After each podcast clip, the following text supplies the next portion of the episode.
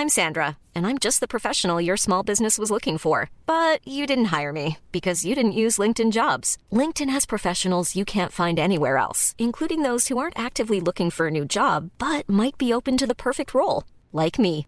In a given month, over 70% of LinkedIn users don't visit other leading job sites. So if you're not looking on LinkedIn, you'll miss out on great candidates like Sandra. Start hiring professionals like a professional. Post your free job on linkedin.com/people today. When you're ready to pop the question, the last thing you want to do is second guess the ring. At Bluenile.com, you can design a one-of-a-kind ring with the ease and convenience of shopping online. Choose your diamond and setting. When you find the one, you'll get it delivered right to your door. Go to Bluenile.com and use promo code LISTEN to get $50 off your purchase of $500 or more. That's code LISTEN at Bluenile.com for $50 off your purchase. Bluenile.com code LISTEN.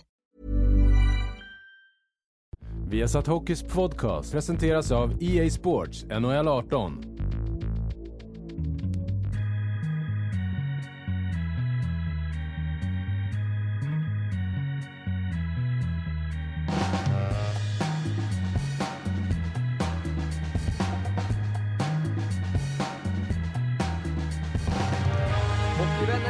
Roligt att ni är med oss. Viasat Hockeys podcast nummer 206 har hittat in i april månad. Ni vet den där slutspelsmånaden, allt det där härliga börjar. SM-slutspelet eh, intensifieras, semifinalerna är ju igång, kvalet, vi börjar hitta lagen som ska spela i SHL och vilka som eh, kommer husera i Hockeyallsvenskan. Och NHL, sista eh, eh, omgången i NHL alltså på lördag och respektive söndag. Och sen har vi ett härligt långt slutspel som pågår nästan fram till midsommar. Så är ju hockey-VM runt dörren också. 4 maj i Köpenhamn drar det igång med hårdbevakning på TV3, TV10 och via Play. Vi ska ta ett grepp kring eh, hockey-VM också och blicka bort lite från den blågula horisonten och se vilka stjärnor som vi kommer stöta på i Köpenhamn om en månad och det är stora namn där. Men allt den här veckan handlar ju om eh, bröderna Sedin såklart. Det blir mycket om Daniel och Henrik som jag har meddelat att de eh, kommer sluta efter den här säsongen. Inget mer spel i Vancouver. Och därför passar det väldigt bra att vi har två stycken som har följt deras karriärer på väldigt nära håll. Håkan Södergren och Rickard Wallin med oss också. Säg god morgon till er och fråga först hur ni mår. Till dig Håkan. Tack, jag mår bra. Jag har just varit, eh, eller jag var igår kväll på första finalen i den norska ligan. Storhav vann med 7-0. Niklas Söderström gör, eller Niklas Fredrik Söderström gör stor succé som tränare här borta. Så att eh, det är fullt upp med ishockey precis som du nämner och det är väl en angenäm tillvaro om någon. Men du Håkan, 7-0 i en final. Eh, Hur uppseendeväckande är det? Nej, egentligen inte för att efter 2-3, 4-0 kanske, va, då, då blir det ju där liksom nästa match. Nästa match. Eh, det finns ingen anledning att försöka lägga ner krut. Va? Det är ju trots allt bästa sju. Så att det är väl en rätt så vanlig metodik när man eh, ligger under lite och inte har kanske dagen mot ett supertempo och taggat eh, Storhamar på hemmaplan inför 7000, nästan 7000 åskådare. Rickard, god morgon till dig också. Hur är din hockeypuls i dagsläget? Jo, men den är bra. Det är kul när det börjar bli matcher som gäller lite varje kväll här som, som vi varit inne på i någon av de föregående podcasterna här att eh, vare sig det är kval eller slutspel eller om man eh, går upp sent på natten tidigt på morgonen med NHL här så, så börjar ju matcherna gälla lite extra och då får man igång pulsen själv. Eh, så, nej, det, det känns riktigt kul. Ja, och det börjar närma sig då omgång 82 också i NHL. Det är ju eh, full fart på lördag. Vi drar igång 20.30 med NHL-studion. Det är Philadelphia mot New York Rangers. Det är 15 matcher där lördag kväll och så är det ju en hängmatch på söndag när det är Florida mot Boston också. Sen vet vi exakt hur det kommer ske. Och där borta i NHL då så har de ju huserat sedan 2000. Bröderna Sedin, Daniel och Henrik gick ju som tvåa respektive trea i draften. Men nu är det över. Ett brev till eh, Vancouver, eh, till fansen där så skrev de att det här är sista säsongen. Eh, och Rickard, det här är ju samma årgång som dig, eller hur? 1980? Ja, det stämmer. Jag såg eh, Daniel och Henrik första gången i poolspel till TV-pucken i Hudiksvall. Eh, eh, vad kan det ha varit? 94 eller 95? Första gången man såg dem live. Det var ju innan liksom, eh, ja, internet fanns. för man, kunde, man hade bara hört om dem. Och första bytet tog de pucken, höll den i en halv minut, la in den i en tom kasse. Stanna på isen, samma sak igen. Och vi satt på läktarna med liksom hakan i golvet och de här skulle vi möta sen. Så äh, de har ju, från det så till Vancouver och NHL och vart de än har kommit så har de ju spelat på samma sätt nästan och, och eh, gjort det med framgång och hanterat sig själva på... Alltså det, det anmärkningsvärda med att de är bra på, på isen, eh, jag skrev det på Twitter också, att när man träffar dem så är de så alltså ännu bättre människor. Man, man tror ju att de ska ha liksom någon slags attityd eller så där, när de var så duktiga och, och alltid har varit. Men de är så jordnära och tar hand om alla på exakt samma sätt oavsett vem du är. Så, um, imponerande människor och vilka karriärer. Alltså det, det har varit eh, magiskt att följa. Det är nästan konstigt till slut. Så det kändes som de alltid skulle kunna snurra ur hörnen och mata lagkamraten som står och dunkar direktskott. Men nu är det över. Ja, men, men så är det. Jag måste bara fråga också, det första mötet, minns du det sedan när du mötte dem för första gången? Ja, ja, oh ja. Det, det, det gjorde jag. Det, det var jobbigt att hänga med kan jag säga. Redan då. Så, nej, men de, de, de var fantastiska och jag har spelat med dem i, i juniorlandslaget också. Och det var liksom, man fattar inte hur de kan slå de där passningarna utan att titta. Eh, det är ju någon slags telepatisk förmåga som de har. Det måste ju vara det bästa samspelet mellan två kedjekamrater i hockeyhistorien nästan. Just mm. de här att de bara slängde puckarna och så satt de på bladet i, hela tiden. Det var sjukt frustrerande att spela mot men kul att titta på. Ja, jag förstår det. Håkan, du ska få eh, sätta in dem i den svenska hockeyhistorien också. Det ska du få göra i NHL-studion eh, på lördag när vi drar igång 20.30 alltså. Men du, eh, när, när hörde du talas om Sedinarna för första gången Håkan? Det var ju runt när de började dyka upp som juniorer där, va? för att eh, de var ju väldigt eh, pushade så att säga och alla väntade ju på att de, de är ju liksom de nästa generationen av de här stora NHL-stjärnorna, Näslund och, och, och Foppa och liknande. Så att alla väntade ju på dem, att det skulle komma upp och poppa upp bara där uppe hela tiden. Och det här var ju de killarna som då skulle ta över det där. Va? Och det har de väl gjort med, eh, med, lite, med lite mer än kanske folk hade förväntat sig. Va? De är väl de, de främsta egentligen som kommer från i Örnsköldsvik, om man nu betänker så att säga lång arbetstid och hela det där, så kanske det finns de som har högre spetsar i sin karriär än vad de har med tanke på att de kanske inte har vunnit eh, alla titlar, det vill säga Stanley Cup. Men eh, helt fantastiskt. Va? Och eh, just det här att de har varit så långsiktiga i allting de håller på med. De har varit i samma klubb, de har hela tiden spelat tillsammans. Fantastiskt bara Brian Burke på den tiden som var general manager i, Vancouver och få till den där ja. traden så att de kunde ta bägge tillsammans. Ja, det, de har samma det. agent hela tiden. Ja. Samma agent hela tiden, Klasse Elefalk. Eh, de har, jag tror faktiskt att de har haft samma skills coach sista tio åren, Matti Emanuelsson. Så de har hela tiden bara varit liksom långsiktiga. Och just det här också, de har ju spelat över 1300 matcher och det är ju bara fyra svenskar som har gjort det då med bröderna Sedin, eh, Lidström och Sundin också. Och jag såg någon, någon tweet om det, det är nästan läskigt poängsnittet det skilde mm. knappt någonting mellan dem. Jag vet inte om det var 0,80 för... 30. Något sånt där va? 30 ja. poäng totalt va? Jag tror jag har ja. 1068 och 1038. Ja. Och sen står det på lite engelska här, för det är ju bästa att läsa. Dan Daniel and Henrik are the only brothers in League history to reach the thousand point milestone. Så det är bara det en eh, fjäderhatt, eller två fjädrar hatten. ja, precis. Han 0,80 i snitt per match och den andra hade 0,79 eh, eller någonting. Men du, Rickard, just den här resan, att de fick göra den tillsammans också. Eh, ja, det är kanske en löjlig fråga, men hur mycket det har betytt egentligen? Det, det, det känns ju som att de behövde den här tryggheten på något sätt att vara tillsammans.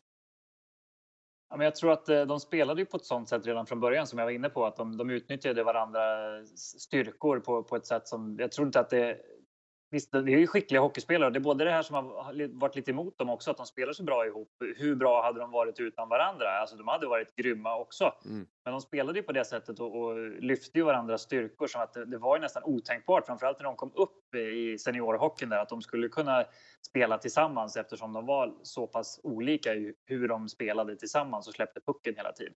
Eh, så det, det, var väl många som ställde sig frågetecknet om de skulle hamna i olika NHL-lag, om de ens skulle liksom bli NHL-spelare då. Eh, men, men, Brian Burke då trodde ju stenhårt på det här och eh, ja, jag vet inte hur spelet gick till bakom kulisserna, men det måste varit många om budet att försöka plocka upp båda där. Så det, det är ju en bedrift i sig att lyckas plocka eh, både andra och tredje valet i en draft och få loss det till två, ett tvillingpar. Det, det är ju verkligen ja. ett, ett häftigt manus hela, hela deras karriär här och det enda som saknas, vi säger det igen, alltså man unnar ju verkligen de här att de de hade fått vinna en Stanley Cup, men de känner väl det också nu liksom att det är ju kört i Vancouver och de vill inte byta lag och det är inte så lätt att trada bort två spelare med de kontrakten heller till en utmanare. Så, så de gör nog helt rätt i det här nu när, när de haft såna fantastiska karriärer och, och möjligheten liksom är stängd i, i deras kära mm. Vancouver så, så gör de på det sättet. Så, um, ja, nej, det, det har varit en, en, ära att få följa dem, det, det kan jag säga. Jag måste få, få, lägga till ett minne också. Vi skulle plocka ut det. Att vi, vi, vi spelade som sagt ihop i J18-landslaget då, och eh, det, då, på den tiden var det inte finalen, men vi mötte Ryssland i sista matchen och vi var tvungna att vinna med fyra mål för att eh, vinna guld. Då. Eh, Daniel och Henrik gjorde, om de inte gjorde fem så gjorde de fyra av målen och sista två minuterna när vi, när vi mötte Ryssland fick, eh, fick vi powerplay. De passade till varandra i två minuter medan ryssarna försökte jaga pucken. Så det var liksom bara så här, åh vad bra vi är.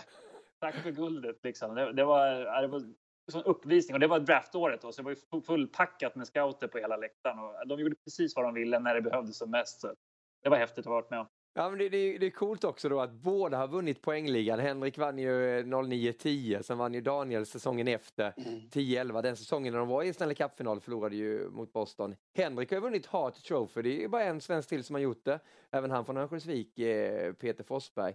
Känner du lite att de har kommit lite i skymundan ändå med tanke på att de är från Övik och de här stora namnen som redan har kommit därifrån och som hade gått en väg innan Sedinarna kom, Håkan? det tror jag väl för tillfället, va? men jag tror det där kommer ändras efterhand. Va? Men som sagt, det som ligger dem i fatet är att de inte kanske har vunnit den där spetstrofén där borta, Stanley Cup. Så att det, det kan vara det faktiskt som kommer vara skillnad. Eh, men jag satt och funderade här samtidigt som, som Rickard eh, pratade lite där om eh, Alltså, den, den tredje länken som de alltid har varit, det var, det var ju faktiskt nästan ägnat åt Mattias Weinhandel på den tiden som skulle var den killen som passade att spela ihop med dem. Och så de kanske trivdes att spela med ihop också. Och så inte varit, varit ögonskadade och egentligen inte kunde fullfölja det där. Men det verkar nästan som de har sökt hela, hela tiden efter en ny Weinhandel. Har liksom aldrig riktigt hittat honom.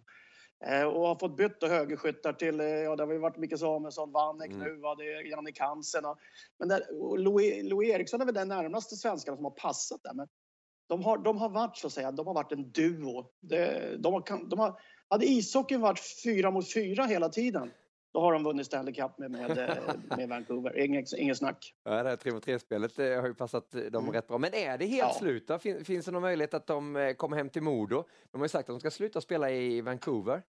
Vad tror ni om det? Håkan? Nej, jag, nej, jag, tror, jag, jag, jag, tror inte det. För jag tror som sagt, det de, det de pratar om familjen och vara hemma och allting. Och utnyttja det de har byggt upp här så att säga, i, i Vancouver och att det är deras hemma. Jag, jag, tror att det kommer vara så. Jag tror de kommer stanna där. Vi har ju sett några med Alfredsson och flera och andra svenska proffs. Fredrik Modin bor vi kvar också och sånt där. Så att jag tror att de passar där. Ska jag bara säga det? Jag måste, jag måste få säga det. Vi pratade minnen också här. Va? Alltså mitt bästa minne av, av bröderna Sedin, det var när de helt tvärvände på allting egentligen. Gjorde den här reklamfilmen The Swedish Twins för NHL. För den tycker jag, det var liksom, då, då tappade nästan alla hakan. Va? För tänkte att Sedinarna, sån här. För det var ingen, liksom, det var inte den approachen man trodde att de hade överhuvudtaget till eh, marknadsföring eller att ställa upp på, på jippon. Ja, du vet, vi har ju våran eh, superproducent Cherry här i bakgrunden. Eh, så du menar den här reklamfilmen med bröderna Sedin som NHL rullade ut, den såg ut och den lät så här. I heard we're getting a couple of Swedish twins. Swedish twins? I thought that was just a myth. Like Bigfoot. This is gonna be awesome. They're here. Here they are, Swedish twins.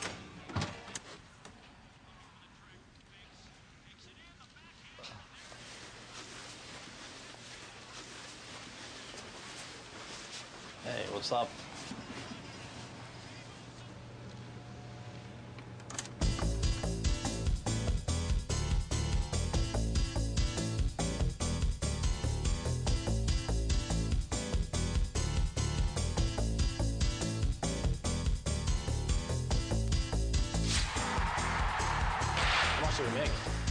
Couple of Lunis. I got a tuning. Oh, cool. Ja, det är ju sanslös eh, reklam. Det kanske inte är lika roligt för er som lyssnar på podcasten, men gå gärna in på facebook.com och ta del av den här reklamen. Du gillade den Håkan? Ja, jag tycker det var kul, för det var just det var, det var sådär va. Det var ingen som hade förväntat att de skulle ställa upp på den här grejen, så att det, det var lysande. Men du Rickard, humoristiska är bröderna Sedin. Man får ju ofta en bild att de är väldigt seriösa, går in och gör sin grej. Men vid sidan av isen? Alltså, jag känner ju inte dem som, som eh, personer jättenära så, men, men den uppfattning jag har och det man hör är att de, de är väldigt sociala så här och, och är med och har väl stort travintresse också. Mm. Och, och, liksom, de, är, de är inte de som står i centrum och hörs och, och syns mest så där i gruppen tror jag, men alltid med på allting och håller sig inte på sin kant eh, som man skulle kunna tro när man får den här bilden av att de är så seriösa och bara gör sitt. Utan det, det är sociala lagkillar liksom som eh, som står i centrum när det inte syns så mycket tror jag. Det, sen, sen, är de lite småroliga så här som jag kommer ihåg också, men, men inte just eh, när det är runt matcher utan då är det seriöst. Och, eh, är det träning eller match så är det hockey. Och, och eh, nej, det, den här reklamfilmen, du har den i bakgrunden Niklas, jag skrattar lite när jag ser den fortfarande. För det är precis som Håkan säger att det här var ju den träffar ju mitt i prick både ja. för Sedinarna också, för de hade ju en tuff start där i NHL för att liksom bryta mm. igenom eh, eh, i hela ligan. För det, det var lite det här, så de fick ju olika öknamn för hur de spelade och hade ju inte riktigt eh, kommit igång i, i, den eran som var där också. Det var ju inte passningsspelet och hålla puck-eran utan det var ju dumpa och tackla som var medicinen där. Så, men de bröt igenom de barriärerna också och, och hade samma approach och samma liksom, trevliga attityd mot alla, både lagkamrater och media runt omkring. Och det, det har de vunnit på i längden tror jag. Ja men så är det ju verkligen, det har blivit en sån här mot alla. Det var ju någon som kallade dem för systrarna Sedin. Jag kommer inte ihåg vem det var, minns ni det? Nej, men det var väl en av de här legendariska skribenterna borta i Nordamerika som, och framförallt på västkusten som har varit rätt tufft också för dem i vissa tider. Så att, ja det, ja, rivaliteten är rätt, bort, är rätt stark där borta på den kanadensiska västkusten. Ända från kanske mitten av Winnipeg, Calgary och Edmonton och ut mot eh, Vancouver. Så det skulle inte förvåna mig om det var någon i de tidningarna där. Nej, det har varit känslosamt sen det här beskedet kom såklart. Jonathan Lindqvist som vi följer på viasatsport.se med Nattens NHL tre gånger i veckan som hårdbevakar världens bästa hockeyliga är ju från Örnsköldsvik och har ju följt Sedinarna under hela deras karriär. Här kommer en rapport från Jonathan. Det är svårt för mig att hitta något att säga om Daniel och Henrik Sedin som inte redan har blivit sagt. Vi vet alla vilka fantastiska meritlistor de har. OS-guld och VM-guld. Två av tre svenskar att vinna NHLs poängliga och två av fyra svenskar att vinna ett av ligans två MVP-priser över 1000 poäng i samma klubb och de största idrottarna Vancouver någonsin haft. Alla kategorier. Och ovanpå det så har de ju också varit fantastiska människor vid sidan av isen. Oerhört generösa med sin tid och sina pengar när det gäller olika välgörenhetsändamål. Väldigt tillmötesgående och trevliga mot alla människor som vill ha lite av deras tid. Och de har alltid stått väldigt stadigt med fötterna på jorden trots all framgång.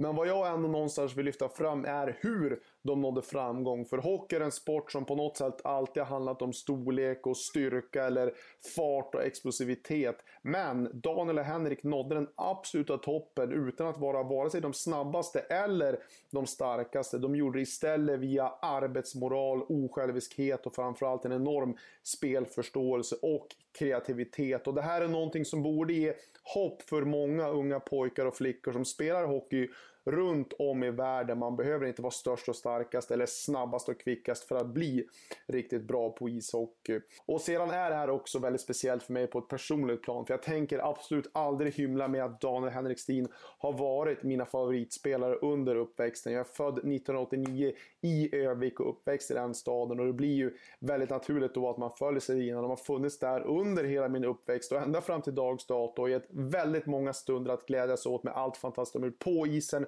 och väldigt många stunder att vara stolt över som Öviksbo med allt det fina de har gjort utanför isen. Och det är väl någonstans där jag vill landa. Helt enkelt i att uttrycka min tacksamhet över alla fina stunder de har bjudit på. Ja, det är klart att det är känslosamt för Jonathan Lindqvist. Eh, Nattens NHL, ska ni hålla koll på viasatsport.se så blir det mer om Sedinarna där och vi utlovar Jonathan Lindqvist med Sedin-tema även i NHL-studion på lördag. För det är ju den stora nyheten från NHL den här veckan. Men in på det resultatbaserade också. Och när det handlar om västra sidan och just Pacific Division så blir det ju inget slutspel för Vancouver. Det har varit klart väldigt länge. Men tittar man just där Rickard och eh, blickar uppåt i toppen så har de ju varit där hela säsongen. Succélaget, nykomlingen som vi får kalla dem för, Vegas som nu gör sig redo för ett slutspel. Eh, beskriv vad du tror Vegas kan hitta på ett slutspel. Ja, det är lite svårt att, att, tippa emot Vegas med tanke på hur mycket som har gått deras väg så här långt. Eh, det som talar emot är väl att man eh, helt plötsligt har förväntningar på sig och börjar om på noll nu när det blir slutspel. Men de har ju ett sånt otroligt självförtroende och spelar verkligen hockey. Man, man trycker på framåt och använder sig av egentligen alltså hela laget för, för att... Det, det är inget, inget slumpmässigt igelkottsförsvar som har gjort att de har blivit bra, utan de, de gör en hel del mål och, och ett komplett lagbygge utan de här på förhand stora superstjärnorna som lyfter. Det är ju våran egen William Karlsson som har, mm. har varit den superstjärnan framåt bara. Så jag är jättespänd på att se vad de ska kunna hitta på. Det som kan tala emot lite grann är att nu kan ju alltså överraskningsfaktorn. Folk vet ju inte riktigt vad de eh, ska vänta sig med Vegas tror jag när man mött dem i år utan eh, ehm, det har ju blivit att eh, ja, säkerligen lite underskattning framförallt i början och sen så har man ridit på den här framgångsvågen framförallt hemmaplan då. Eh, nu blir man scoutade på ett annat sätt i slutspelet och det ska bli mycket intressant att se hur man hanterar det, alltså möta samma lag kväll ut och kväll in här. Men ja, det var ingen som trodde att de skulle ens kunna gå till slutspel. Nu vann de hela sin division eh, och eh, ja, Tar de sig vidare från en runda får de vara jättenöjda tror jag. Eh, men vem vet, vi kanske står där framme i, i eh, juni och så har vi Vegas på ena sidan i Stanley Cup-finalen. Det, det känns ju som en liten saga så här långt i alla fall. Ja. Varför blir det så mycket svårare, ursäkta mig, när det är slutspel Håkan? Därför du möts dag ut dag in. Du har redan mött sitt eh, sex eller sju gånger. Man vet vilka spelarna är man kan nu sätta mer specificerade uppgifter. Alltså du har den här shutdown lines, du har någon center som går in och spelar mot den andra centern för att ta bort honom. Du kommer sätta in kanske en rörlig back, eh, en quick back, man snabbaste backen i sitt lag mot William Karlsson och Mars så. Eh, för att man ska kunna liksom eh, hinna upp i den farten som de två har.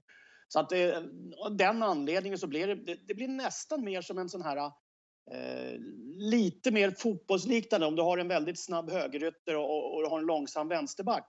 Ja, då byter du ut den vänsterbacken eh, om du är smart som, som tränare. För att han kommer inte klara av att stå emot finterna från sin back som han ska möta nu sju matcher på rad och vara bäst i A7. Så att det blir lite av den faktorn som dyker upp och som kan ställa till det lite. Och sen just det här att nu kommer man vara favoriter. Förut har man slagit underifrån. Nu är man favoriter beroende på att man har tagit så många poäng tidigare på säsongen. Härligt att du relaterar till fotbollen också. Alltid den där stackars vänsterbacken som blir drabbad. Det är märkligt det där. Är Rickard... du det? det är du det. Ja, det är väl jag, vet du. Två vänsterfötter. Jag vet inte. Men du, Rickard, plocka upp ett lag till på västra sidan som du tror kan gå lite längre. Du var inne på att Vegas, ja, en runda så gör de det väldigt, väldigt bra. Men ett lag som kan gå hela vägen, vilket är det?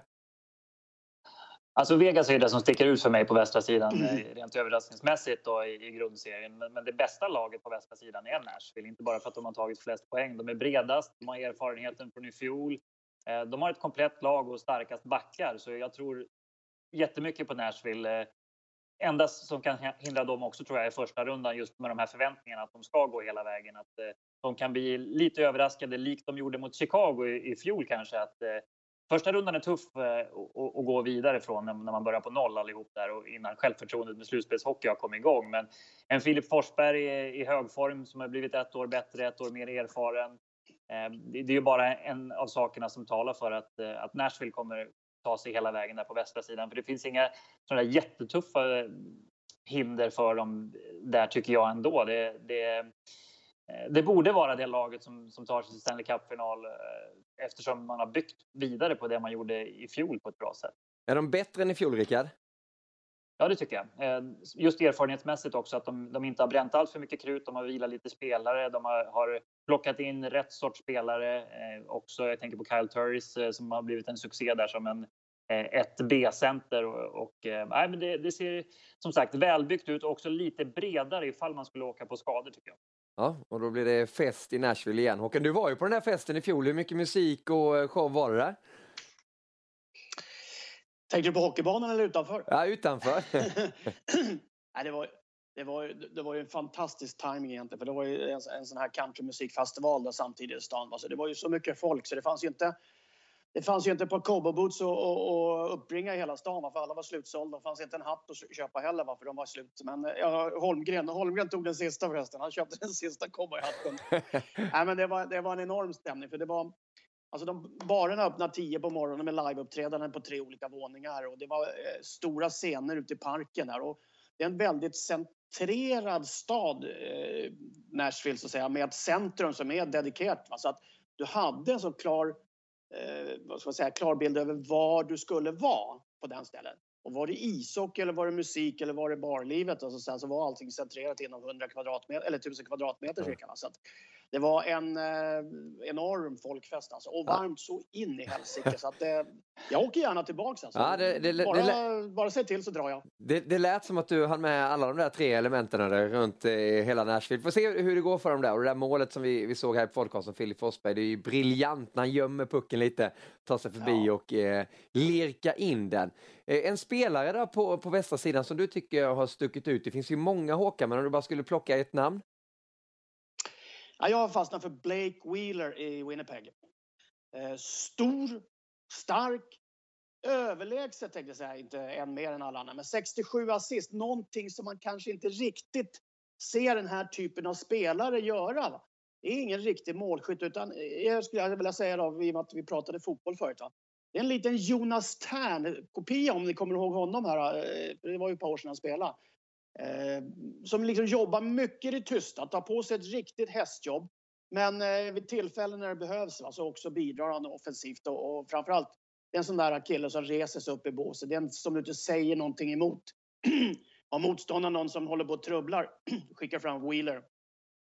Har motståndaren en spelare som är för bra, ja då sätter du Wheeler som häftplåster på honom och så punktmarkerar han honom. Så att en otroligt skicklig spelare, ledare och eh, ska vi säga en person då som eh, på något vänster tror jag är nyckeln till att eh, Jets kan gå långt idag. Ja, hur långt? Ja, med det spelet de har idag så Helleback i mål fantastiskt bra. De tog in Stats nu så de har en, en, en tre centrar som kanske är topp i NHL fast Stats nu är på vägen ut. Scheifele har varit skadad en hel del. Wheeler som sagt kan plocka i vilken roll du vill. De har backar, stora, starka. Truba, Byfuglin va. De har Ehlers, kvick som attan. De har Patrik Laine som är en deciderad målskytt. The sky is the limit. De Ja. kan gå hela vägen. Skönt att du körde norska uttalet där också på Bufulin då, inte Bafflin utan eh, ja, det, det, för det är väl lite norskt? Va? Det är ett norskt namn. Va? Och Det är, jag kan säga som jag sagt förut utan att ha några som helst kopplingar till. Men det är en tandläkare uppe i Lillehammer som heter Byfulin som man går förbi varje gång man går upp till, till arenan där. Va? Så att det är Byfulin. Ja, det är bra. Vi får se vad de kan hitta på eh, Winnipeg. Jag fick intrycket att du tycker att eh, västra sidan inte har samma klass den här säsongen, Rickard. Östra sidan, hur tänker du där? Då? Ja, men Östra känns... Eh, det, det känns öppnare på, på något sätt. Eh, just att eh, Tampa har varit laget som stack ut där tidigt. Sen har Boston eh, nästan tagit över lite favoritskapet. Vi har Pittsburgh som, som lurar i vassen och blivit bättre och bättre. Och, och Washington har ju stått på tillväxt, är fel ord att säga, men man har ju stått och väntat på att de ska få till det ett år. Och varför inte i år? Liksom? Det, det känns som att det är fler om budet där på något sätt. Och, och det, det gör ju också att de kan, liksom, det krävs lite mer för att ta sig vidare där och, och, och eh, därför blir det svårare att tippa vilka som ska kunna ta sig hela vägen beroende på hur, hur mycket kraft man får lägga i de inledande rundorna. Och hade man svept runt lite med Wallins kamera där i huset så hade man sett någon Toronto-tröja upphängd på en vägg gissar jag. Och eh, det är ju så att Toronto tar sig till slutspel, imponerar med poängskörden de har skramlat ihop. Vad kännetecknar Toronto den här säsongen Håkan? Den här mixen som de har jobbat på väldigt länge nu mellan eh, ungt och eh, rutinerat. Och där de yngre då kanske har blivit mer rutinerade. Och de eh, rutinerade har blivit lite yngre skulle jag vilja säga spelmässigt. Om du tittar på Marlowe som de tog över till exempel så har han ju passat perfekt in i den här unga miljön. Va? Kadri har ju också fått en liten ny vår. Han Reimstijk också nu har sputsat upp och, och blivit hur bra som helst. Så att de har verkligen liksom, trots att kanske åldern har ökat så har, jag tror personlighet, personligheterna har fastnat mycket närmare och mycket tajtare med varandra. Så jag tror att Toronto då, tack vare också en fantastisk målvakt i Fredrik Andersson som jag tror är nästan matchvinnarmålvakten nummer ett som jag vill säga det. De kan också gå hela vägen tack vare det centerbeståndet, de unga spelarna, de hungriga spelarna. Och sen just att de har några veteraner och lite småjävliga killar i Komarov till exempel. Där. Kadri är inte så snäll han heller, Bozak och Nej. de här. Så att jag, jag, jag, jag höjer ett varningens finger för Toronto. Men Rickard, om du får syna ditt eh, gamla lag och ta på dig lite negativa kepsen också. Vad finns det som talar emot Toronto i ett slutspel? Ja, det är väl backsidan är inte så där alltså Stanley Cup-mässiga, ska vi väl säga, utan det är forward som sticker ut eh, för mig och, och framförallt försvarsspelet räddas ju som Håkan sa av eh, Fredrik Andersens fantastiska spel många gånger. Man ger upp lite för mycket chanser trots att Mike Babcock predikar eh, defensiven och vet vad som krävs för att vinna. Så har han lyckats eh, inpränta det i spelarna och man får självförtroende till försvarsspelet, då är man en jätteutmanare.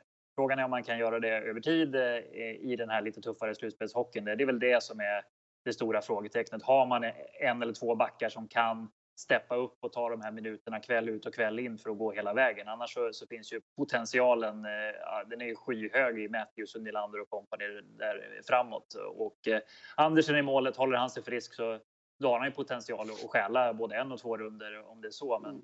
det, det är väl också det där med, mm. med uthålligheten. Orkar han hela vägen? Märkte du att Håkan lutade sig tillbaka så här, för han kunde utläsa mellan raderna också. Ett bra anfall vinner matcher, ett bra försvar vinner mästerskap, eller hur Håkan? Eller vad var det Garpenlöv sa? Det var tvärtom va? Ja, det är tvärtom. Det var, ja, precis. Nej, men jag, jag, jag håller benhårt på det. Va? Och jag tror som sagt att eh, i eh, Montreals fall, så, eller Montreals, Torontos fall, så har det blivit lite av det här som Babcock egentligen hade. Trots att han kanske hade en av de bästa backuppsättningarna någonsin så var det var nästan aldrig backarna som dominerade liksom det offensiva spelet utan de, de var väldigt säkra backar även i Detroit. Sen var de skickliga och bidrog väldigt mycket i powerplay. Det gör ju både Gardner och, och ehm, eh, vad heter han, eh, ja, eh, Emme där. Eh, det kommer sen.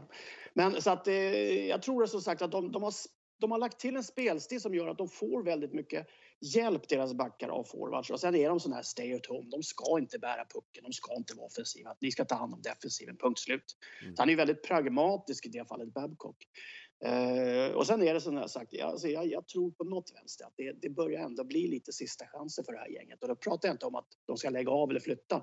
Men deras uh, paycheck där, alltså den uh, salary capen, den kommer ju gå i höjden nu när alla, alla de här unga killarna ska ha nya kontrakt. Så att det kommer splittras det här laget. Så att det är lite det faktiskt. Det är, det är gyllene möjligheter för dem som tas i år. Ett annat lag som är intressant där på den östra sidan, det är, det är, ju Boston. Du har sett dem på nära håll också nu, Rickard, när vi har jobbat med, med dem ett tag. Hur farliga kan Boston bli i ett slutspel?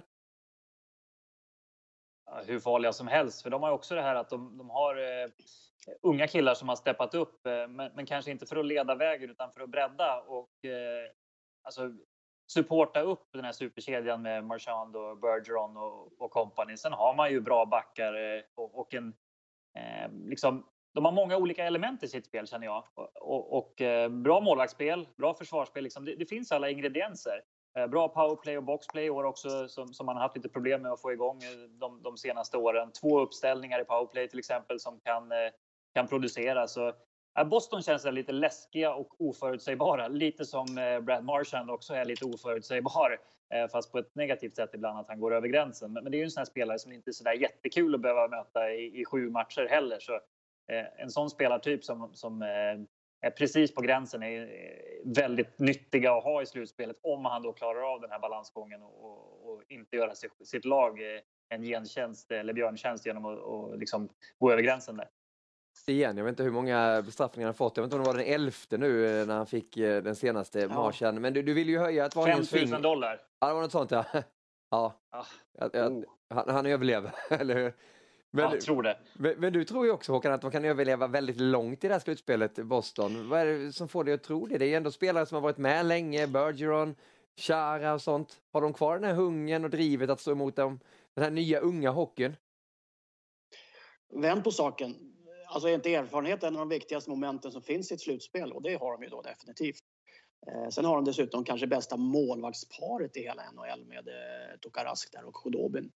De släpper in väldigt lite mål hela tiden och gör fortfarande väldigt mycket. Så att just det här att man behöver inte vinna alla matcher med 4-3 eller 5-4 eller där. De, de kan vinna 2-1, de kan vinna 1-0, de kan vinna 3-2.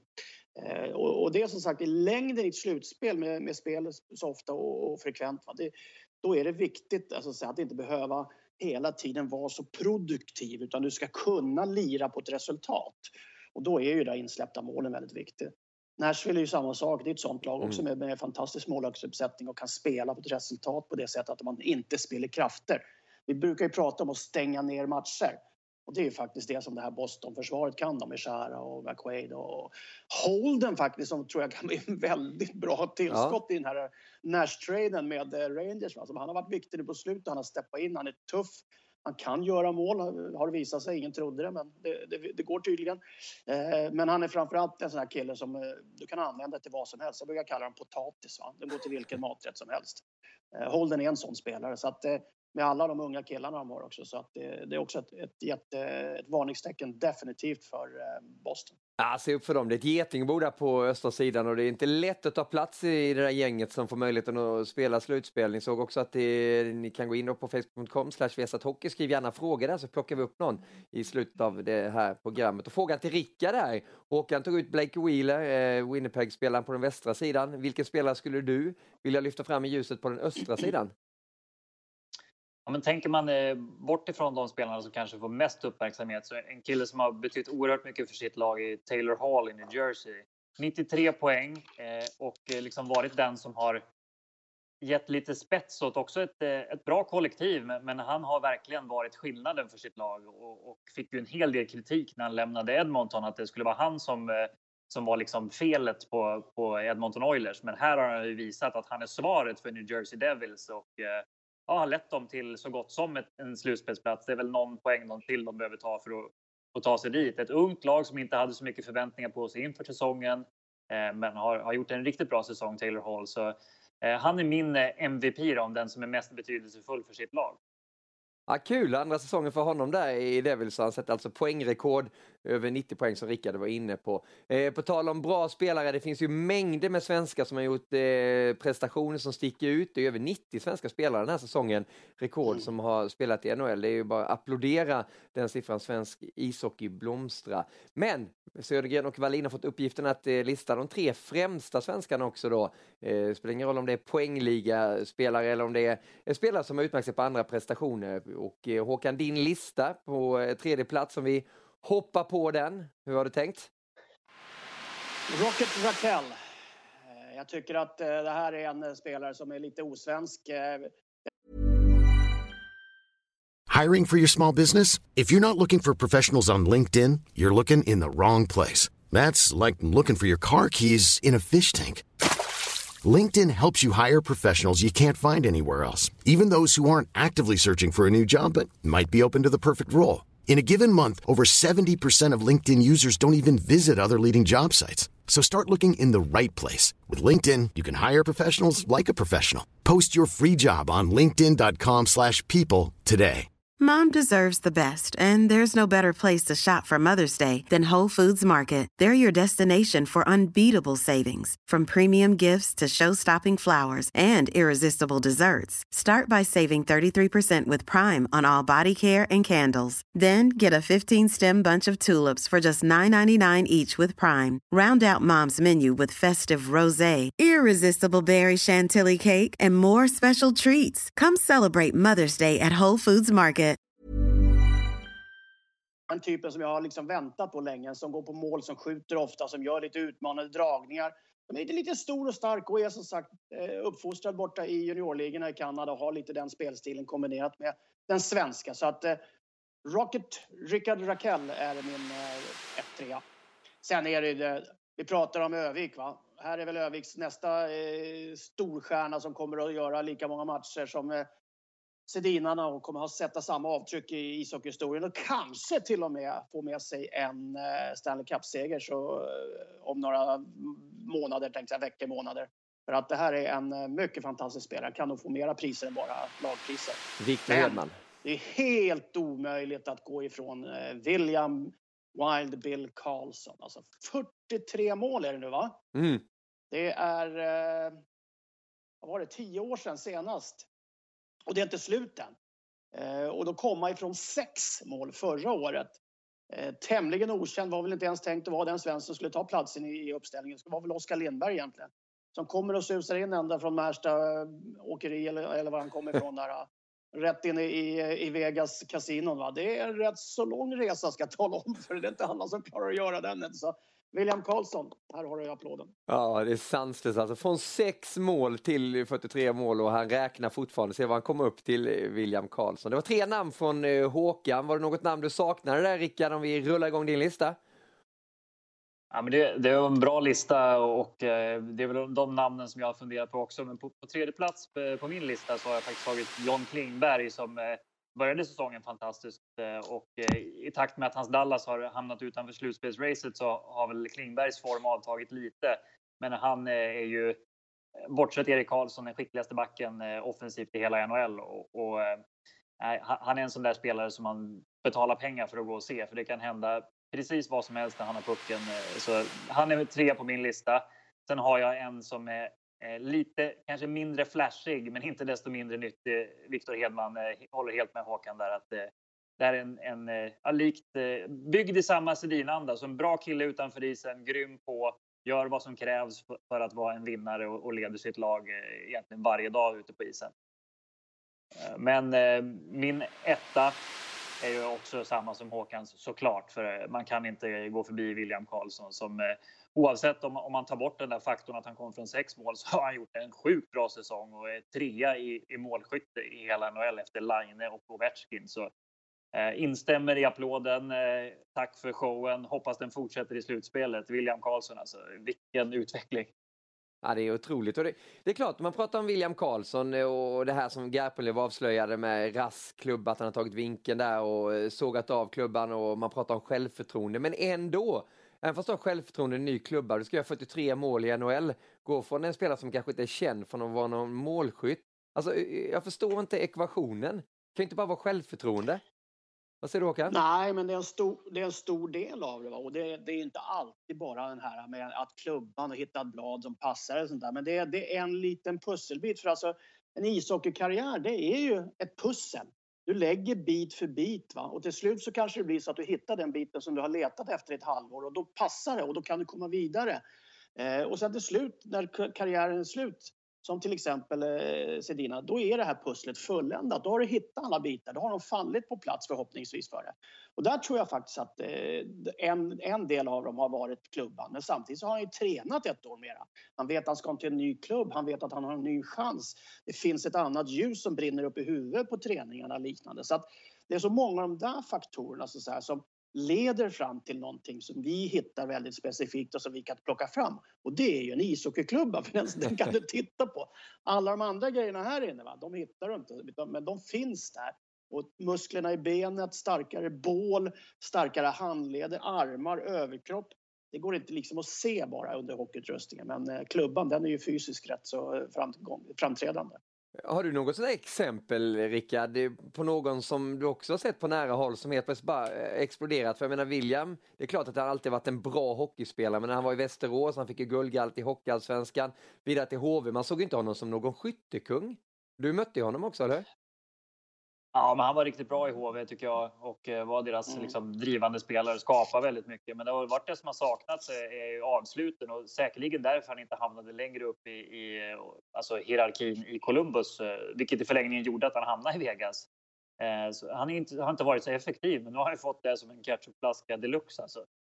Så ja, jag kan inte hitta någon. Jag undrar om det är någon spelare i historien som har gjort ett så stort hopp eh, målmässigt under en säsong. Eh, I alla fall inte procentuellt. Det måste vara helt eh, liksom, utanför alla diagram som går att göra där. Så, eh, det, det, ska bli intressant. Man ska inte vara negativ, men vad kommer han ha för skottprocent nästa år till exempel? Ja. Den är orimligt hög. Ja. Eh, är den. Mm. Så det, det, är väl det enda som man skulle kunna säga emot William Karlsson, att han har en eh, som sagt orimligt hög skottprocent. Men det är inget att be om ursäkt för. Det är bara att gratulera. Det är skitkul och, och det kan ju vara det som får liksom, eh, alltså han har kommit på, på rätt eh, köl där som Håkan säger tankemässigt att jag kan visst göra mål. Sen kanske inte ska förvänta oss 40 mål eh, år ut och år in. Men, men säg att han ligger runt 30 där så är det fantastiskt bra för vilken center som helst i NHL numera. Ja, och på tal om diagram, det är nog rätt kul att vara agent för William Karlsson också. Det där diagrammet, det kommer bara poff med den nya lönen som han kommer få till nästa säsong. Och var så värd också, William Karlsson, efter den här supersäsongen. Vi får se vad de hittar på Vegas i slutspelet. Eh, Rickard var inne på att det kan bli tufft för dem och då finns det ju möjlighet att vi får se William Karlsson i Danmark, i Köpenhamn, där Tre Kronor huserar i sin grupp. Tre Kronor som ju är regerande världsmästare ska försöka försvara den där titeln, men det kommer bli tufft. För de andra lagen, de kapprustar nu för att komma dit med det bästa som finns och den bästa i världen. Connor McDavid har ju eh, inte sagt själv att han ska åka på VM, men allt tyder ju, alla indikationer säger att McDavid kommer komma till härning och spela för Kanada. Och man säger ju wow, sätt mer ord på det Håkan. Ja, framförallt så blir ju det, alltså det är ju en sån här, vi pratade om ketchupflaskan va, men det är också en islossare för alla andra. För att eh, ställer McDavid upp, ja då ställer alla andra upp. För att då vet de att laget blir bra. Då vet de att de har chans att vinna. Eh, och det blir också något sånt att eh, alltså det, vi hockeyspelare är ju lite speciella. Säger någon som är bra det, och då ska jag visa att jag är minst lika bra, då ställer jag upp. Så att jag tror att alla nationer kommer få den här glädjen. Va? Det, även ryssar som är, spelar i NHL som åker ut tror jag kommer ställa upp i VM-laget. Jag tror att amerikanerna kommer ställa upp. Det ska bli spännande att se Patrick Kane till exempel. Jack Eichel har gått ut och sagt mm. att han ska vara med. Ryan O'Reilly har gått ut och sagt att han ska vara med. Så att, jag kan vänsa i och för sig. Men alltså det finns ett antal av de här spelarna som redan är ute som aviserar självklart att vi Hej Danmark, nu är det rödpölser och pilsner. Här kommer vi alltså. Att, eh, vi ska dit och spela ishockey och visa upp oss. Så att jag tror det kommer vara, jag tror det kommer bli ett av de bästa VM. Jag, jag sa det till din brorsa förra veckan när du tog ledigt här, någonting som vi andra inte får göra. Du kan göra alltså. att, eh, nej, men jag tror att den här OS-bojkotten som har varit ifrån NHL, eh, det kommer att spegla av sig så tillvida att, en, eller att VM kommer att vara en stor vinnare fram till nästa World Cup och eventuellt deltagande i OS. Då. Och att det kommer att bli mer och mer spelare som ställer upp för sina länder i VM framåt. På tal om det, jag hörde det också eh, och tackar återigen storbrorsan för att han gick in och körde en väldigt, väldigt bra eh, podcast också. Det var nummer 204 om ni vill se eller lyssna på den förresten. Eh, men just det här Rickard, tror du att det kan finnas lite saker från NHL också? Att de har tryckt på spelare som McDavid, ja men åk till VM nu, för att de vill markera också, ja men vi spänner musklerna, vi skickar dem gärna till VM-turneringen för det breddar bara intresset för NHL också. Hur tänker du i den frågan? Det skulle kunna tänkas att det är NHLPA också som ligger på sina spelare att det här är bra för, för eh, spelarna att få komma ut och spela internationellt också om de vill spela OS framgent också. Att eh, de här internationella turneringarna betyder någonting. Eh, när inte OS blev någon ja, succé, det ska vi väl inte säga, alltså göra någon bokslut på, men det blev ju helt klart en annorlunda hockeyturnering där. Och, får man till ett bra VM här också så visar ju NHL-spelarna i så fall vad skillnaden är när de är med och, och lyfter och, och skickar då Conor McDavid eh, till, till ett hockey-VM gör ju att intresset i Kanada går upp eh, supermycket också. Mm. Så det är ju vem som har tryckt på det, det vet jag inte, eller om man bara är smart själv att det här är en bra möjlighet att visa upp sig och vinna någonting på seniornivå. Det är inte, det är inte helt ovanligt att de unga superstjärnorna som, som hamnar i lite sämre lag i början av sina, sina karriärer åker över och spelar VM och, och får chansen att spela de här viktiga matcherna i slutet på säsongen, även om det inte är Stanley Cup-matcher, så är det ändå liksom, eh, ja, mästerskapsmatcher. Så det är ett bra steg i Conor McDavids utveckling också. Och eh, jag skulle säkert kunna tänka mig att det är huggsexa om vem som ska få spela i kedjan med honom där när, eh, när platserna ska delas ut. Ja, du, den här utvecklingen kan den bli ännu bättre. Han har alltså över 100 poäng den här säsongen också. Kommer ju vinna förmodligen poängligan för andra året i följd. Och det går ju undan. Nu kommer det bli större isar för honom också. Ännu mer is att leka på. Jag vet inte om ni såg den här incidenten när han rammade rakt in i en linjedomare också. Det här ser otäckt Domaren. ut. Har du sett den här innan, Södergren? Det ser, det, ja, du såg ju bakhuvudet på domaren hur det är det första som träffar isen. Va? Och det, det tar ju väldigt illa på honom. Det kommer ju där, kommer huvudet. Första delen av kroppen som träffar isen är alltså bakhuvudet på domaren. Va? Så att det, det där är ju en sån bild du brukar se annars på spelare som åker på en fronttackling som, som studsar så att säga ner. Uff, ja. Och eh, det blir ju en väldig, väldig rekyl. Va? Så att, eh, Ja, det blir lite mer utrymme för honom, men domarna får passa sig likväl. Va? För att som sagt, eh, efter sargen vill han ju liksom åla sig runt. Va? Det är ja. nästan är lite Jonas Bergqvist-varning på honom. Jonas Bergqvist hade alltid brännmärke på byxorna på, på, vänster, sida, på vänster sida var det ja. Han skulle alltid glida mellan backen och sargen hela tiden och då var det såna här värme, värmegrejer på byxorna så att han slet alltid bort reklamen på byxorna på vänstersidan. ja, verkar det. Jag tror det var när han vevade så mycket så det blev så mycket värme där under. Ja, med, precis. Med den här Men det var under armen det va? ja, det var, det var så. Men du, på tal om det här med, med Kanada, vi hoppas det gick bra också för, för där som blev skadad i den situationen med McDavid. Du var inne på eh, kamrater som kommer vilja spela med honom. En som har sett honom på väldigt nära håll det är ju klubbkompisen Ryan Nugent Hopkins Gick också etta i draften, det var väl 2011 om inte jag är helt fel ute. McDavid etta 2015. Vad kan han tillföra Kanada, Rickard? En bra center, haft en, eh, en, ganska så bra, eller en av de forwards eh, förutom McDavid som har haft en, en helt okej okay säsong i Edmonton och väntar ju på eh, någon slags genombrott, alltså i, i det stora hockeyljuset på, på seniornivå. Så det är väl en chans för honom också att vinna någonting och, och komma bort ifrån den här eh, ja, ledsamheten som har varit i Edmonton den här säsongen med alla förväntningar som de inte har lyckats leva upp till. Eh, det, det är en bra spelare som eh, på, på VM-nivå ett jättetillskott ska jag inte säga, men, men ett riktigt bra tillskott för Kanada också. Ja, ett Kanada som kan hämta in ännu fler draftet. Tavares, inte klar för VM, men högaktuell för det. Han och Barcel, rookien då som ju bara ångar på tillsammans med Tavares, är ju också aktuella Håkan. Det ser nästan lite läskigt ut det här.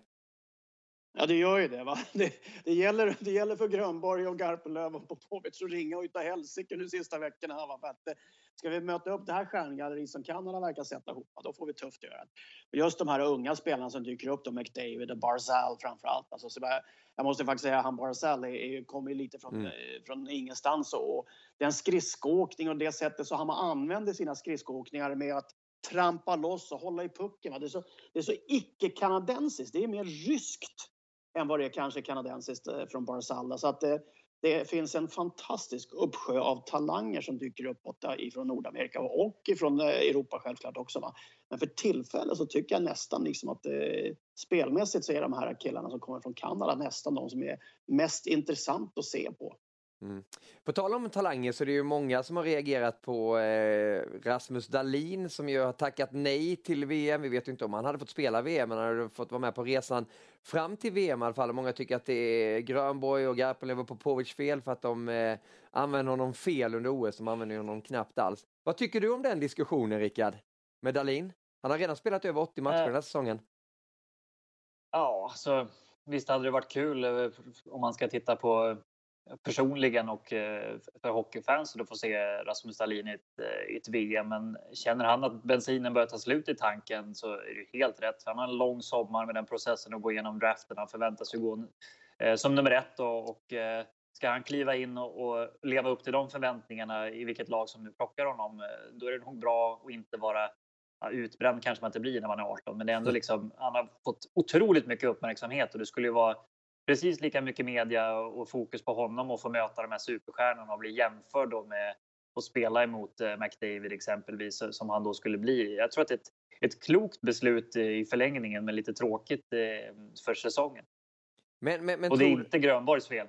Nej, men det, det tror jag inte. Det har ingenting med det att göra. Nej, men... Utan det, det, är nog mer att han känner att, eh, att liksom, han har inte så mycket kräm kvar. Sen, om det finns någon, någon liksom indikation på att det var just eh, Grönborg. Då tror jag inte att han skulle ha tackat nej till U18-VM heller som han har gjort. Utan eh, det, det, är nog bara det att det, han är helt enkelt slut. Utan, eh, alltså landslaget, eh, jag, jag, kan tycka att de använde honom fel i OS, absolut. Eh, men, men, det är inte det som jag läser in spelar in på beslutet med att avsluta, avsluta säsongen nu.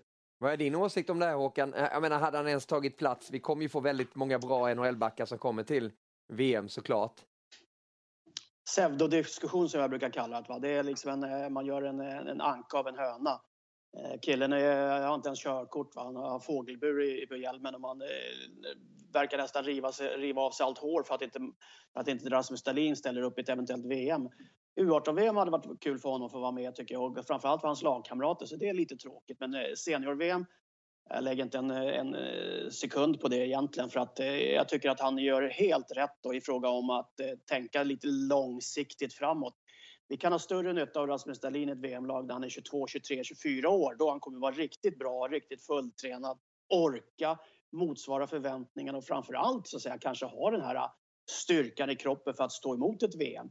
Bara för att man har varit bra i SHL så är det inte det samma sak som att man kan spela ett VM. Ett VM är ett, två snäpp upp ifrån en vanlig eh, SHL-match, minst. Och nu när vi ser vilka lag som dyker upp så förstår jag och dessutom så tycker jag att det är helt rätt tänkt av Rasmus Dahlin att eh, mm. tänk på framtiden. Se till att vara bättre förberedd för nästa säsong och för nästa säsong och för nästa säsong. Du är välkommen där du vill till Tre Kronor. Ja, han kommer ju hinna med många turneringar och eh, såklart Rasmus Dahlin, alla rörande överens där. Men jag är inte en anka av en höna Håkan, den var ny. Är det ett norskt eh, ordspråk eller? Nej, sa jag det? Ja. Sa jag det? Ja, jag tror det. Jo, kan... men det är ett norskt. Det, det är ett norskt. Det är norskt. Det är norskt. ja, det är underbart vet du. Du, får tala om Tre Kronor och eh, när det har gått som bäst, har gjort det tio gånger med VM-guld, senast då eh, färskat på näthinnan i 2017, men man behöver bara gå tillbaka till 2013 för att finna guldjubel i Globen och Fredrik Pettersson. Det är många som tänker att det här var guldstraffen. Det var en viktig straff som sköt oss vidare i kvartsfinalen mot Kanada. Eh, en turnering som Sverige sedermera vann, besegrade Finland i semifinalen och Schweiz i finalen. Den här turneringen, Rickard, vad tyckte du kännetecknade eh, Sverige? bröderna Sedin, eh, för att anknyta till det som vi pratade om i början. Hade inte de kommit, eh, då hade Sverige aldrig tagit sig till straffläggning mot Kanada, hade aldrig tagit sig förbi kvartsfinalen mot Kanada. Hade inte tagit sig till final och hade inte vunnit finalen. Det var de två anledningarna till att Sverige vann. Sen var det kul för Freddan och den här straffen blev en liten symbol. Kanada hade ett riktigt bra lag också. Eh, så det, det, är väldigt små marginaler här för Mårts i det här fallet. Eh, hade han åkt ut där så är frågan om han hade fått fortsätta som förbundskapten. Nu blev han eh, VM-guldmedaljör och satt kvar några år till och, och, gjorde det bra. Så, men kvartsfinalen är nyckelrundan i, i hockey-VM överlag. Den är svår att ta sig förbi och var ju väldigt dramatiskt, minst sagt, att få alltså, lägga en straff på hemmaplan i Globen så där som, som Freddan gjorde. Det, Eh, det var starkt gjort och, och någonting som, eh, som alla vi som, som följer hockeyn eh, alltid minns. Det, det är liksom en Fredrik Pettersson-straff, lik Forsberg nästan. Ja, men det har blivit så synonymt med det och det är ett klassiskt svenskt hockeymål. Han skjuter så nära mål också, Fredrik Pettersson, när han laddar. Vi var ju i Globen, Håkan, kommer ihåg, och såg någon gruppspelsmatch där. Jag tror Sedinarna precis hade kommit då. Finns det några fler som har anslutit från NHL som har satt så stor prägel på Tre Kronor som Sedinarna gjorde i den här VM-turneringen? Nej, inte egentligen från, från den situationen som Tre Kronor var innan de kom och liksom den där metamorfosen som kom över natt med, med de här killarnas inträdande. Och lite Lou Eriksson också ska vi väl lägga till där i powerplay. Va? Eh, det här vart ju liksom, hela den här turneringen vart ju som en dagismiddag egentligen. Alltså det var ju kvartsfinalen som var finalen. Det var eh, semifinalen mot Finland som var huvudrätten och sen förrätten var ju egentligen eh, Schweiz då i finalspelet. För då var ju liksom allting klart för då hade man ju sett hur det här laget hade utvecklats. Men just den här matchen mot Kanada, det var en av de roligaste man har sett. Och eh, jag, för, jag är förvånad över om inte Globen blev lite högre ändå efter det här straffskottet från eh, Fredde Pettersson. För det löfte ett par meter alltså, av det jublet som dök upp där. Men eh, det vart alltså, det här är ju, det här är egentligen bröderna Sedins, eh, vad ska vi kalla det, det, det, det är deras märke i historieboken som svenska superhjältar. Ja, de var med fyra matcher, de gjorde 15 poäng totalt. Jag tror det var Henrik som var poängbäst mm. av dem också. vad, vad, tror du det betydde för dem just att få komma hem, Rickard, och eh, bli de här stora hjältarna och hamna verkligen längst fram? Nu kräver inte de att stå längst fram, men du förstår vad jag menar? Ja, nej, men de, eh, de var ju med och vann OS-guld också i, i Turin där va, med, med hela det där gänget med Foppa och Lidström och, och eh, Sundin och, och, de var riktigt bra då också. Men nu stod de verkligen i centrum och var på toppen, eh, kanske något år bort från toppen av sina förmågor också och fick visa upp det för hemmapubliken och, och, och vända ett ganska trögt VM till en succé där. Det, det, var bra för svensk hockey. Det var bra för bröderna Sedin och eh, de fick, eh, alltså då fick de för första gången tycker jag alltså den här uppskattningen som de förtjänar i, i, i svensk hockeymedia får jag säga. Eh, för det är ofta som man bara räknar med att de skulle göra sina poäng och att de spelar snyggt men att det inte är så effektivt. Nu fick vi bevis på motsatsen och ja, det, var, det var häftigt att se vad, vad de kunde, kunde vända på det. Jag drar lite paralleller också när, vi, när du frågar om det var några andra som hade klivit in. Detroit-svenskarna kom in var det 2006 va? Så var det något liknande att det, det gick lite tungt och så det var fler, fler som kom, men just Z där och, så, och Kronvall och några fler, så de, de fick eh, laget på, på helt mm. rätt köl också. Eh, så, så det gäller att ha lite flyt med vilka spelare som kommer in eh, och, och kan liksom rädda det genuina lagbygget som var från början. Det var, det var ju bra, men det var ju inte liksom det var ingen spets i det på det sättet. Så nej, det, var, det var häftigt. Jag vet inte vilka vi ska plocka in för att matcha Conor McDavid bara till, till, till VM i Köpenhamn här. Ja, vi, får hoppas, vi får hoppas Vegas åker ur så William kommer. Ja.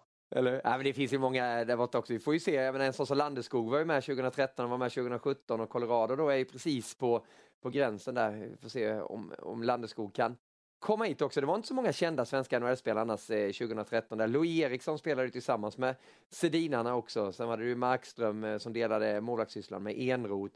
Landeskog var ju med också. Eh, och så hade vi ju Edle, men han fick ju bara spela några matcher. Talinder var väl NHL spelare också eh, 2013. Men det blev alltså guld. Vi hoppas på ett nytt guld 2018. Hårdbevakning på TV3, TV10 och via Play. Men vi lämnar NHL och VM för lite stund. Eh, ta upp gottepåsen med SM-slutspelet. Vi har varit inne på att det håller en rolig klass får vi säga. Det är intressanta matchdueller.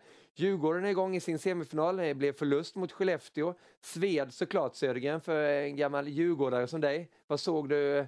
Du såg inte du matchen igår, men vad har du hört? Jag har sett efteråt eh, såklart. Man är inte riktigt, eh, riktigt navlad så man går och lägger sig när man kommer hem. Inte. Men eh, jag måste ju säga att Jimmy Eriksson har väl gjort han vaknade väl så att säga bara i, i, på den här matchen på rätt sida för första gången på länge. För det sista målet han gör, va? jag undrar om han kan göra om det en gång till i sin karriär. Alltså, det gick på millimeter hela vägen, det var ju fantastiskt vackert. Va? Men det är väl så här, även en, eh, även en eh, blind höna hittar kon ibland. Va? Och det var väl vad Skellefteå gjorde igår. Så att, eh, nu stänger vi till den här butiken. Va? Jag ska titta på lördag på Djurgården på Hovet så att då blir det ordningen. Ja, det var imponerande. Möller gjorde ju också något mål där. De varvade upp ordentligt i Skellefteå. Hur jobbig är Jimmy Eriksson att spela mot, Rickard? Alltså, det som jag sagt någon gång när vi har pratat Joel Lundqvist så här i efterhand på karriären så kan, kan jag ju sitta och tycka att det är lite kul att se när han är så där lite små slutspelsgrinig som han var igår och dessutom kryddar det med ett fantastiskt mål. Eh, men när man spelar mot varandra så då var det väl inte någon favoritmotståndare. Han är ju, ja, alltså, Joel och Jimmy är ju egentligen exakt lika tjurskalliga. Jag vet inte om jag kvalificerade in på den listan också.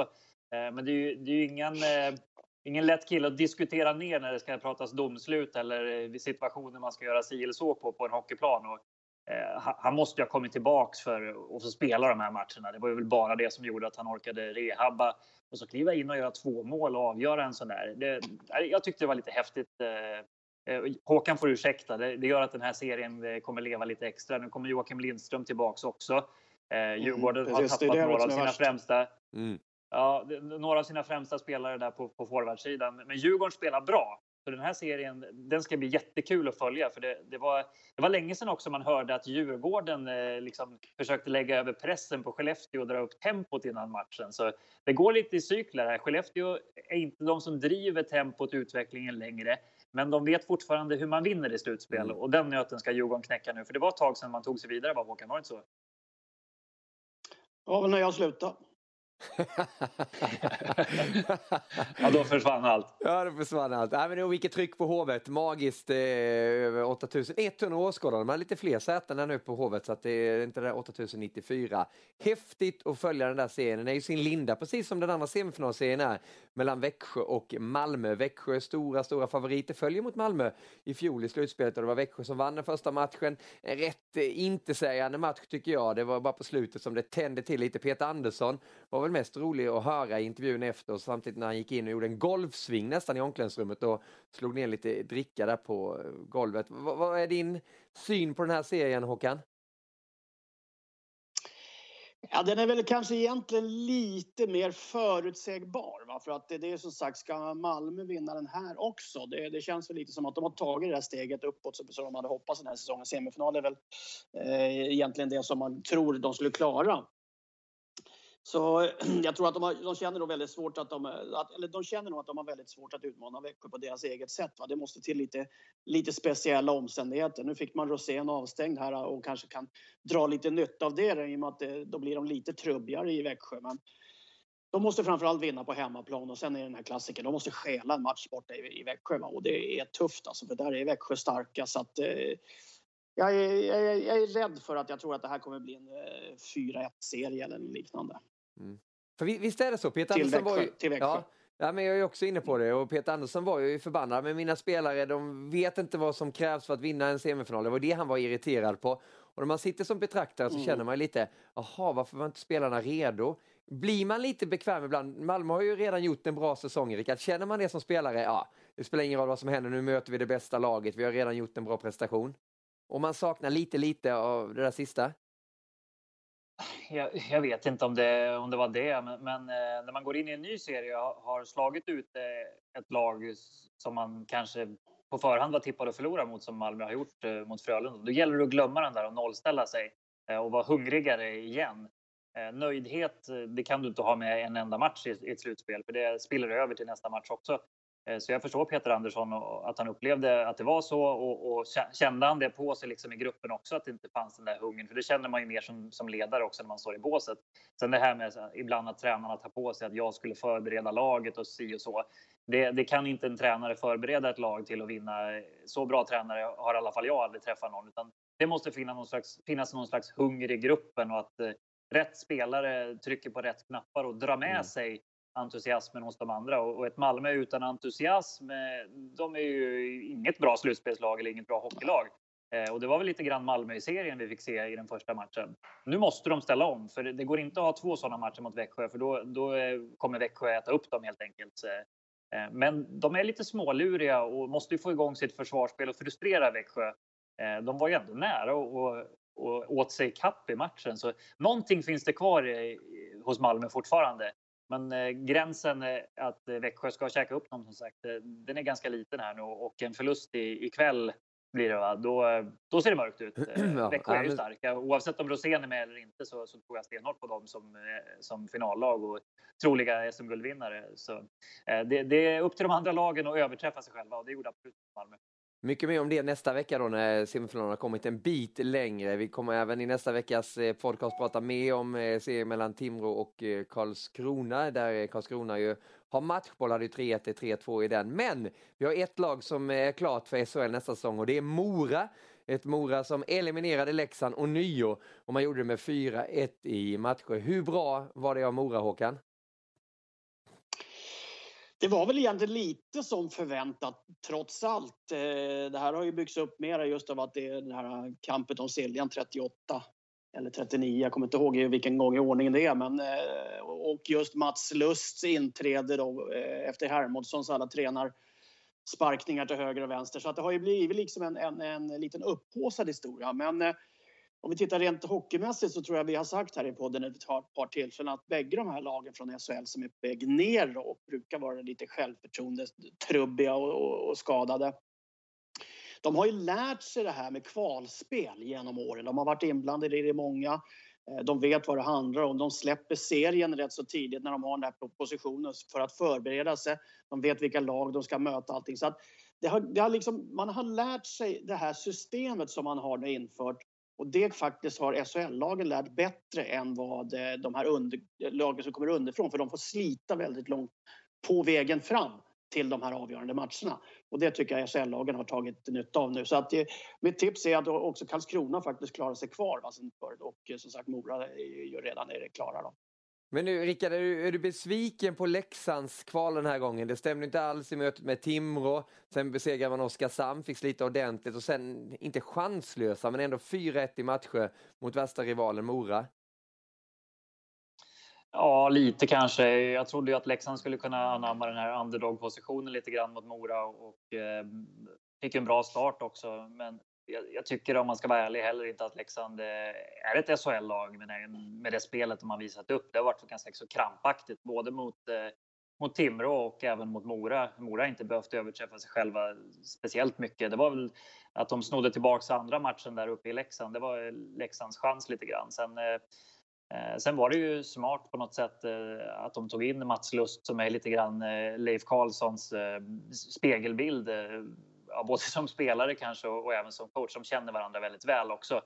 Eh, så han tryckte väl lite grann på lättknappar där också kanske och flyttade fokus från eh, eh från det övriga eh, spelarmaterialet i Mora. Så, eh, ganska så intetsägande matchserie överlag, tycker jag. Eh, det, det, var inte någon, någon sprakande hockeyfest och det kändes inte ens som att Mora var sådär...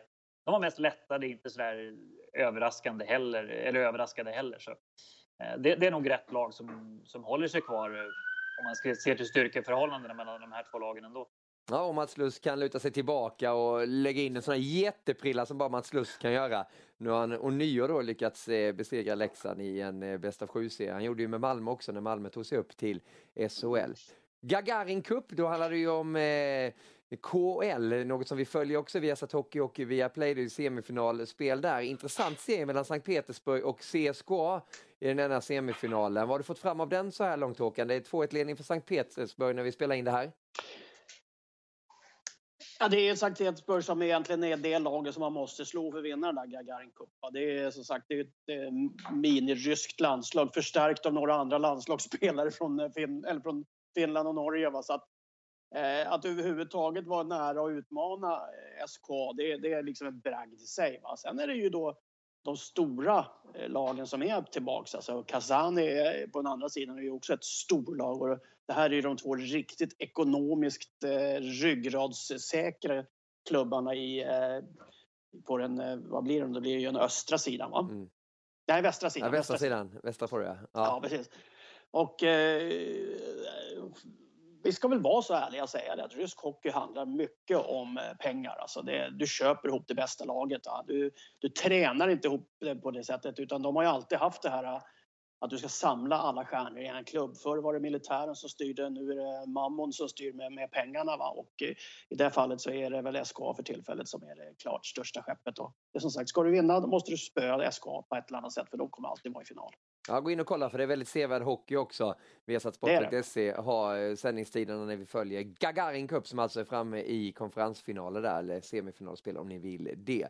Tänkte avsluta den här podcasten också med honom vi pratade om tidigare och gjort många gånger så i den här podcasten den här säsongen, William Karlsson. Det där målet han gjorde som har blivit en sån snackis i hockeyvärlden som han gjorde det. Och jag vet inte om du kommer ihåg Giroud där Rickard, det är klart du kommer ihåg att kommentera det. Han var ju nära att göra en sån här också, han tänkte göra det. Eh, det här mellan benen, det är en, en klassiker. Alltså det, det, här är ju lite sån här lekgrej som man gör på träningarna ibland. Eh, men, men det är inte så många som plockar fram den i, i en matchsituation i full fart heller. Så, eh, han ser ju att, eh, att målvakten är på väg att göra en stötbrytning och reagerar blixtsnabbt på det här William Karlsson. Väldigt uppfinningsrikt. Eh, sen tog Claude Giroux det till ett eh, steg längre nästan när han fintade och gå mellan benen tidigt och sen la han upp den på backhand. Eh, här ser vi, och vi har ju sett Daniel Sedin som gör en liknande. Ja, precis. Alltså det, det här händer. Det är, det en svår dragning, men det, kanske, det ser lite nonchalant ut när man missar. Eh, så, så, det är inte så många som plockar fram den kanske just på ett friläge. Det är om man kommer in som Daniel Sedin på kanten där, att man tar, tar slut på utrymme så kan man ta till den där, den där finten så att säga. Men det, det var ju oerhört läckert och, och artistiskt. Ja. Och återigen, det självförtroendet som William Karlsson har. Då, ja, man kan ju dra upp en Eh, en kanin ur en hatt när man har sånt där självförtroende. så det är läckert. Han skulle passa som trollkarl också. Har du gjort ett sånt mål Södergren? Många. Ja, såklart. jag, tror, jag tror inte jag har gjort något på backhand ens i år. Ja, det var, det var, var, var, trevligt. Vi har samtalat om det mesta. Jättekul ja. att det har varit sån aktivitet också på facebook.com hockey. Bland annat Henke Nilsson eh, säger att eh, Weinhandel är den som passade bäst med sidlinjerna, precis som ni var inne på också. Mikael Jonasson, Kings vinner Stanley Cup i år, tror han. Eh, Joakim Nygård, Färjestad, är högaktuell för NHL. I vilket lag skulle han platsa med sin bländande snabbhet? Frågar Viktor Sunderborn. Ska du snabbt ta ett svar på den, eh, Rickard? Nygård? NHL? Nash, Nashville kanske hade varit trevligt. Ja, och Håkan sa? New Jersey. Ytterligare en raket där. Ja. ja men vad, vad kul, det är väldigt mycket aktivitet här också. Kung Wallin är den som tycker Anton Lindholm. Det var för att du sa med Taylor Hall också, han gillade honom, eh, verkar det som. Du, njut av eh, hockeyveckan så laddar vi för NHL-studion med 15 matcher alltså på lördag kväll och natt. Mm. Vi kör igång med huvudnumret då 20.30 på Viasat och Viaplay när det är Flyers mot Rangers. Vi ses då eh, mina herrar och kul att ni har varit med oss i den här podcasten som är 206 alltså som finns på viasatsport.se, finns även på Viaplay på fredagar och alltid på vår Facebook-sida. Vi hörs och ses! Presenteras av EA Sports, NHL 18.